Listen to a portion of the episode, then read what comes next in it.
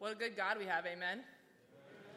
It's awesome just listening to our worship and what we're offering to God in this room. And before I came down here, I was helping uh, the children. They were starting this new worship, and it was really loud. And uh, it probably won't be as loud next week with the volume controls. But hearing them and seeing them dance and seeing the joy uh, that we emit when we worship God is truly wonderful. God gives us such wonderful joy when we experience Him.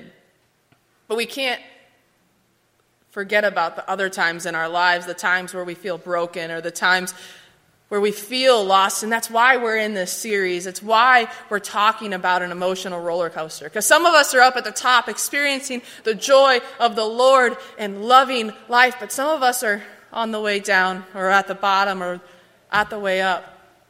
Because we're broken people in a broken world.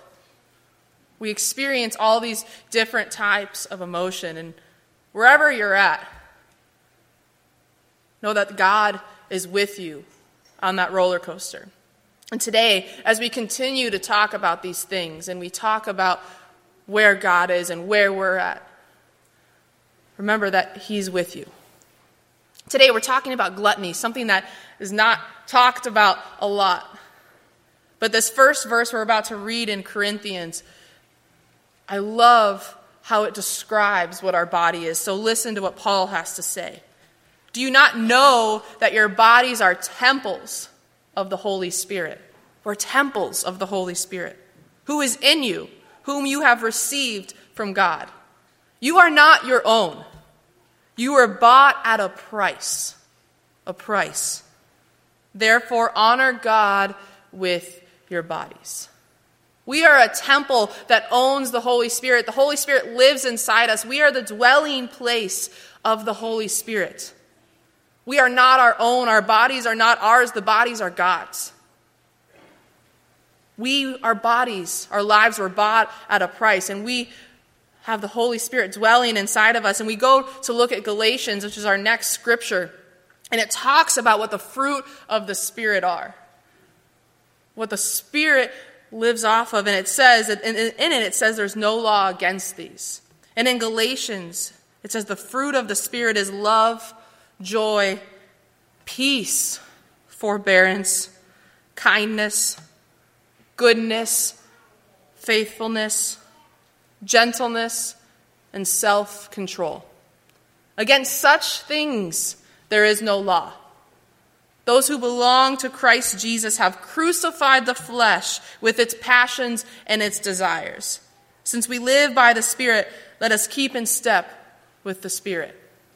So I hope today, as, as you read these scriptures and you hear the words that God has for you, that you understand the Holy Spirit is dwelling inside of you and wants to live with you and go with you wherever you're at on the emotional roller coaster. The Holy Spirit is with you today. Let us join together in prayer and welcome into this space. God, we, we know that in this place and outside of this place and wherever there are broken people, there's brokenness, there's tiredness, there's selfishness. God, we just ask that you that you dwell with us that we can be temples of the Holy Spirit, that we can live for you. God, we are so thankful for this church. We are so thankful for the people that are sitting in these chairs, for the leadership. And God, we are most of all thankful for our senior pastor, our pastor, Mike Morgan, for doing everything for you, for living a life that is a sacrifice to you. And God, we know that He is your temple for the Holy Spirit. And as He comes up to speak words into our hearts and to speak the word that is your word, we ask that you are with Him, that you guide Him, that you speak the words that you need to be said in this place. Because we feel you. We are here for you, and we are here to bring worship to you, God. We are here to offer ourselves. So be with Mike as he walks and he delivers your word into the hearts and the souls that are not only in this room, but that are watching online that are hearing these words. Holy Spirit, be here. Jesus, we need you. In your name we pray. Amen. Hey, uh, you know, probably the best pastor ever, right? Going to preach a sermon on gluttony today, and we had cake and cookies this morning. I, I told the I told the first group, I said, "Hey, one of the scriptures about self control. It's a test." I didn't play as well as I thought it would. Um, so, sermon on gluttony. I was met a couple weeks ago when when the themes came out by one of our guys, one, one, one of you all. Said, "Preacher, I've been coming to church for a long time, and I have never ever heard a sermon on gluttony. Why do you have to preach it now? And I told him, I said, you know, because we all need to give some time to this all encompassing problem. Gluttony is a big deal. And he said, Look, I'm not fat. I don't have a problem with gluttony. I said, You sure? Come back. Take a listen and see if you're right. So stay tuned. If you don't think you have a problem with gluttony, Come along with me. Gluttony is one of the seven deadly mortal or capital sins, depending on how you look there. And we tend to put it in a pipe. We tend to focus it in, in a very limited focus. We tend to look at it in one way. My friend Mike James used to say at the end of our uh, summer games meetings, we'd be in Grinnell, and there was a beautiful brand new pizza ranch outside of town. And at the end of our meeting, he'd say, Okay, let's all go make some bad food choices for a long time. And we did, because that's what happens when you get to a place like that, right? I'd have never known anybody to go to a buffet and say, well, I'll just have one piece of pizza. And no dessert, and just salad. I was reading a story about this couple that used to go to a diner all the time. They love their old diner, been going there for years. But there was a new sign on the old diner on the window. It said this We specialize in meals that leave you bloated, lethargic, and lead to self loathing. The husband looked at it and said to his wife, You know, I liked it a lot better when it said we specialize in comfort food. you know, but it, it's like that. United Methodist Bishop William Willimon tells us about the original or the origin uh, of the sin of gluttony and where it came from. You know, the early Christian fathers, for the most part, lived in the Middle East. And in the Middle East, in, in the areas where a lot of monasteries were and stuff like that, it was pretty Spartan out there. Not a lot of places that grew food, not a lot of food out there. So, one of the natural temptations of a lot of the early Christian fathers was food, which is their way of saying, we're hungry all the time. So, they would sometimes get focused on food, and then it extrapolates when you get into the time of, of Augustine and some of those. That, that, that the sin of gluttony was about those who had too much, not giving it to those who had need. And if you look back and you remember from your history uh, lessons that most one of the great signs of wealth, you know, a thousand and a half years ago or more, was to be overweight because it showed to people that you had excess. You, you had more th- than what you needed. Now, throughout the centuries, the sin of gluttony has been understood in different ways, but it's always in the context of overindulgence or excessive indulgence. 1 Corinthians uh, 10 says this whether you eat or drink, now look at the next part, or whatsoever you do, broadening the definition, whatsoever you do, do it all to the glory of God. There is an appropriate target for our behavior. Behavior, according to the scriptures, is related to the spiritual. What we do is related to our relationship with God.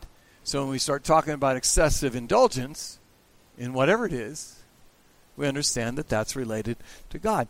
Gluttony comes from the Latin word translated to gulp down. We might say scarfing it down, just shoving it in. Excessive indulgence, whatever it is. And for sure, eating in our generation is a problem. In our culture, eating is a problem. There, there is the prevalence of the buffet everywhere, right? And, I will tell you this the buffets are not known for delicious delicacies, they are not known for their thoughtful menu items. They're known for volume food, not measured portions and thoughtful consumption. You know, I, I remember when Mark and I were younger, and he's still fit, but I not so much. I remember we were walking into an all you can eat place, and the owner was standing at the door, and he looked at the Morgan brothers coming at him towards his buffet, and they said, Hey, face it, we gambled, we lost, right? It's the way it goes sometimes. But, but we, we have the ability to eat and not even always good things. I had this friend named John. I'll, I'll, I'll flesh him out. He lives in South Dakota. John, John McKnight, my friend, pastor friend in South Dakota. He loves the McRib. I know. First of all, it's not even a rib. Not even sure it's pork, right? I mean, I've never had a rib that you just pull apart and break it right in half. those bones aren't really bones, right? But, but John loves the McRib. So every year when it starts coming to Rapid City, you'll get on Facebook and all the other places that can ping you seven days to five days, three days till the McRib. You know, all these happy faces and explosions going on. And I'm like, no. Just no. I don't know what it is. It's not. It's not ribs. But we get obsessed with stuff. We, we get and, and and John he used to be a big boy, and now he's not. And he still will go and like he'll he says, "I bought twelve today." And he keeps them for a long time because he used to be he used to be able to eat twelve, but he can't anymore. And so, like at the end of when McRib is in, he usually has somewhere between four and six dozen stored up. I know. We gotta pray for him. But we do know this too obesity is a huge health crisis in the USA. And while not all of it comes from excessive eating, excessive indulgence, a great deal of it does. It comes from overdoing it. It becomes from misusing our forks so bad and, and gulping it or scarfing it down. And what's interesting is when you look at research, psychological research, emotional research, research says that gluttony is an attempt to fill an inner abyss that, that is controlling our whole existence. Which is to say that sometimes people will will eat because things are going wrong, and so they say, well, at least, you know, I'm talking about, um, you know, like inside your mind, psychologically, at least I can do this right.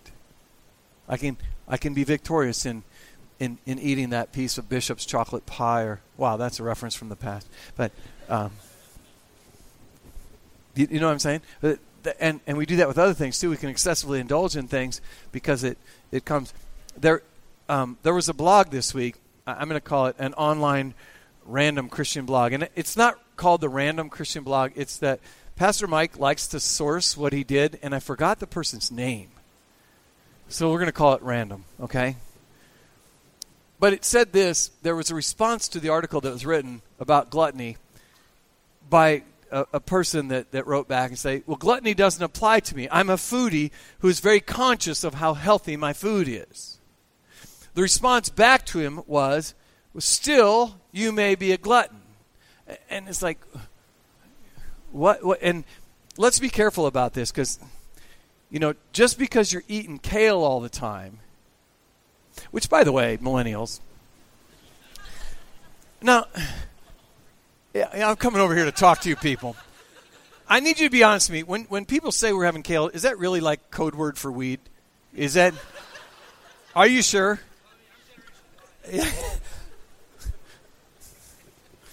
I pick on the millennials because you know I love them so much, but but here's the response that the original author of the blog said.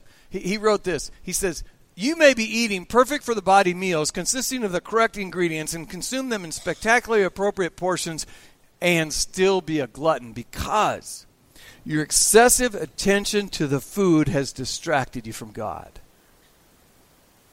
I thought that was fantastic. Because the true danger of gluttony is not that it will lead to a flabby waistline, but that it will lead to a flabby soul person does not have to be a food to have a food problem to be trapped in the all-consuming sin of gluttony. From a Christian perspective, gluttony applies much more broadly. Broadly stated, gluttony is a thing of beauty that's been spoiled, something that was really good, and, and our normal drive for it, our normal instinct for it, starts running rampant. This is, can be from food to exercise to sexual activity to all that kind of stuff. You know, gluttony, which means excessive indulgence, even in good things or fun things, can be a huge problem. You can watch your favorite show and it's really fun and you can enjoy it, but it's a problem when you binge watch 18 of them in a row and don't eat or drink or pay attention to your children. It's a wonderful thing to have a thin mint, right, men? Okay, I would bet that 80% of the men have done this. They've opened a sleeve of thin mints and said, I'm going to have two or three. And two hours later, the whole sleeve was gone. Can I get an amen? Am I talking to my people? All right. And we know for a fact that, okay, two or three is good because we support the Girl Scouts of America. It's just American to buy those cookies. It's a good thing. But to eat them all in one time, we know that's not bad. You know, some of you really enjoy a glass of wine, and that's okay. It is a fun and a good thing, but not eight. You know, in the same sitting. Exercising is a great thing. It's a fun and natural drive. But if you start spending half your day at the gym and setting aside some of your other responsibilities, you're, you're excessively indulging in it. And, and, and if you gorge on, on, on, Facebook or, or Snapchat or Twitter late into the night rather than good, a good night of sleep that, sleep that will prepare you for the next day, those good things, excessively indulged in, are gluttonous. Excessive indulgence can be ruinous because it starves our souls. We turn to Netflix instead of turning to prayer. We check Facebook instead of checking Scripture. We eat a donut instead of seeking the bread of life. We fill our lives in that with activities in order to avoid filling our time with the things and the thoughts of God and His holy word. Excessive indulgence, aka also known as gluttony, and you need to insert your indulgence here because I'm not letting you people off that just are gluttonous of Facebook. I'm not letting you people off that are gluttonous of exercise, not letting you off that are gluttonous of talking on the phone or whatever it is you know. Excessive indulgence, that is gluttony of your indulgence, kills us spiritually. Softly, daily, moment by moment. And Scripture reminds us to reconnect the physical with the spiritual. Kelsey read a few moments ago, 1 Corinthians. Do you not know that your bodies are temples of the Holy Spirit? We really need to drink that in a little bit. Do you not know? And sometimes we're like, mm, no, we don't. Uh, there's probably not a soul here that hasn't done something wrong to their body. Do you not know? And, and that includes the thoughts you put through it. Do you not know that your bodies are temples of the Holy Spirit who is in you? the residence of the Holy Spirit, according to Him, is in you, whom you have received from God. You are not your own. You were bought with a price. Therefore, honor God with your bodies. If we, if we can't get our mind around the rest of the thing, we need to use the bag of bones that God has given with us, given to us for the period of time in which we have to, to exist on this earth to honor God. There's a million different ways to do it, and I encourage you to pursue it. And it probably begins for some of us, certainly for me, with the cleansing of the temple. If this is the temple of the Holy Spirit, what do I need to cleanse out of it? What, what do I need to, to shove out so the Spirit that resides within me has the room to do the work that it would love to do in me?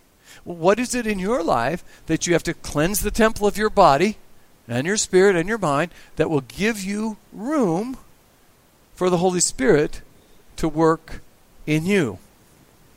We, we, we, we need to do that, and we need to be attentive to the fact, the simple fact, that our bodies were given to us as a vessel through which the Holy Spirit can do His work in the world. He doesn't have a second plan. The whole plan is the church and the people of God to, to allow their bodies to be used in the things we say, the things we do, the places we show up, to be vessels for the spiritual work of God. And when we are distracting ourselves from that. Our physical, emotional, and spiritual health is stunted. When we're indulging in something excessively, we stunt our spiritual, physical, and emotional growth. When we focus on right habits, which often require the reduction of our indulgence, we are drawn to better relationships with God. That's where we're heading for. You know, I'm a preacher, not a motivational speaker. We're drawing ourselves towards better relationship with God, which is why we read Galatians 5 uh, here earlier today. Kelsey did. But the fruit of the Spirit is love, joy, peace, forbearance, kindness, goodness, faithfulness, gentleness, and self control. That was the test, cake and and cookies at the same time self control. But it's beyond that. Get the joke that Paul tells in Scripture here. He says all the good things we're supposed to be doing, and then he says, as we used to say in junior high, well, there's no law against it. Against such things there is no law. There is no law against doing good things, about doing the right things. Those who belong to Jesus Christ have been crucified to the flesh and its passionate desires. That's the stuff that draws us away from God. Since we live by the Spirit, let us keep in step with the Spirit. Let us march with the Spirit that marches for us. Let's march beside Him on the sojourn of life. Self control is a fruit of God's Spirit working in the temple of our bodies, and we need to embrace it. A little bit about self control. I want to show you a quote. Discipline in one area overflows into other areas of your life. Um, Pete Kwalichek was a friend of mine, uh, workout partner back in the mid 80s. Pete was an alter- alternate on the uh, Olympic decathlete. He was an Olympic decathlete, so, you know, a stud uh, for our U.S. Olympic team. He spent his whole life, and you might have heard me say something about him before, his whole life working with people's health and fitness. And what he says, because he's a Christian guy, is he says you have to remember that, that if you start working out, you are naturally, because you start feeling the good effects of that, going to want to start eating a little bit more healthy. And if you start, for instance, a discipline of praying every day, you are naturally going to want to step into studying the Bible a little bit more. You're going to naturally want to st- step into being a little bit more altruistic and sharing uh, giving to people, you're going to naturally want to do this. So, so one discipline in one life overflows, and the same is true. If you've ever worked out for a while, and some of you are already needing to, to repent of your behavior since your New Year's resolutions, right? You said, I'm going to get in shape, and you started to feel better, but on the way home, you said, That was a great workout. Let's run through the drive in and get a whatever, you know? And then you start feeling bad about, again because because when because when disciplines start running flowing into others you start getting improvement. You start growing the right way. But when you start distracting yourself from that of course the gains are lost. And so as a pastor you know i stand in front of you like very simplistically telling you when we build habits in prayer, obviously habits in Bible study will follow and scriptural discernment will follow it. When, when we get some scriptural discernment going on, then obviously seeking God in the, in the areas of which we live in our lives will grow and we'll start doing more good f- for others because discipline in this area of our life overflows into the other areas of our life. So when the scripture says keep in step with the Spirit, it means grow away from your indulgences, but it's not just the don't uh, just say no thing, it's grow away from this, but grow towards that. Grow, grow away from your excessive indulgences, but grow towards that which is better for you and everyone around us. Now, a simple solution for gluttony, for for for for excessive indulgence. And remember this: that um, anybody ever says you have a simple solution to this means it's really easy to say, but really hard to do. Right? This is really simple to understand. Change what you're hungry for. Okay, good night, everyone. Change what you're hungry for. It is a scientific fact that our physical hungers can be changed. 837 French adults that admitted to a survey that said they had a significant sweet tooth where they craved sugar 1 to 20 times a day. They craved sugar a lot, sweet things. The French have some sweet things, you know. And, and they craved it, and they took part in a study that was designed to help them change their hungers. And within 90 days, all but two of them, out of 837 adults, all but two of them's cravings, what they were hungry for, was changed from candy and pastries and all that kind of stuff to apples and vegetables. All but two of them. All but two of them. They were able to change their hungers, and in 90 days, you know, you've got a habit, and it's hard to reverse that. You have to go through almost as much to reverse it. So, so you see, we can change our hungers, but it takes some help, maybe from each other. It takes some help. That's why we have all these groups around here. It takes some help. That's why we have different ministries around here, and it takes some help. But you getting on your knees and, and saying, God, I know it's easy to say I need to change my appetites. Help me. Help me for 90 days. Help me for 30 days. Help me today because it's one day at a time, and a lot of you know that. There's a spiritual opportunity in front of you to change your appetite from satisfying yourself to glorifying God with your whole person, and I hope you take it. Because one thing about that, if you if you change your appetite from satisfying yourself to glorifying God with your whole spirit, you're never needing to fear getting overfull. You never need to fear that. You can gorge yourself on God and His gospel, and you are never going to overindulge. This is the word of God that, that the Lord has put on me uh, to share with you today. Will you pray with me? God, most of us have three prayers. We pray. We say, Help.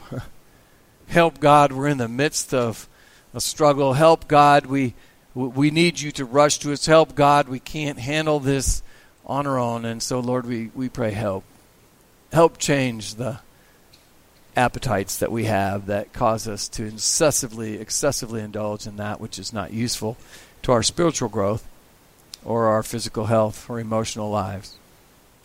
And the second prayer, God, that we all have is please, please, please, please, Lord, give us the strength to change our appetites. Please give us the fact and understanding that you walk with us on this sojourn of life. And no matter what we're with or up against or in, there you are with us. It is an undefeatable bond, it is unbreakable. You are there beside us. And of course, the third prayer we all know, Lord, is thank you.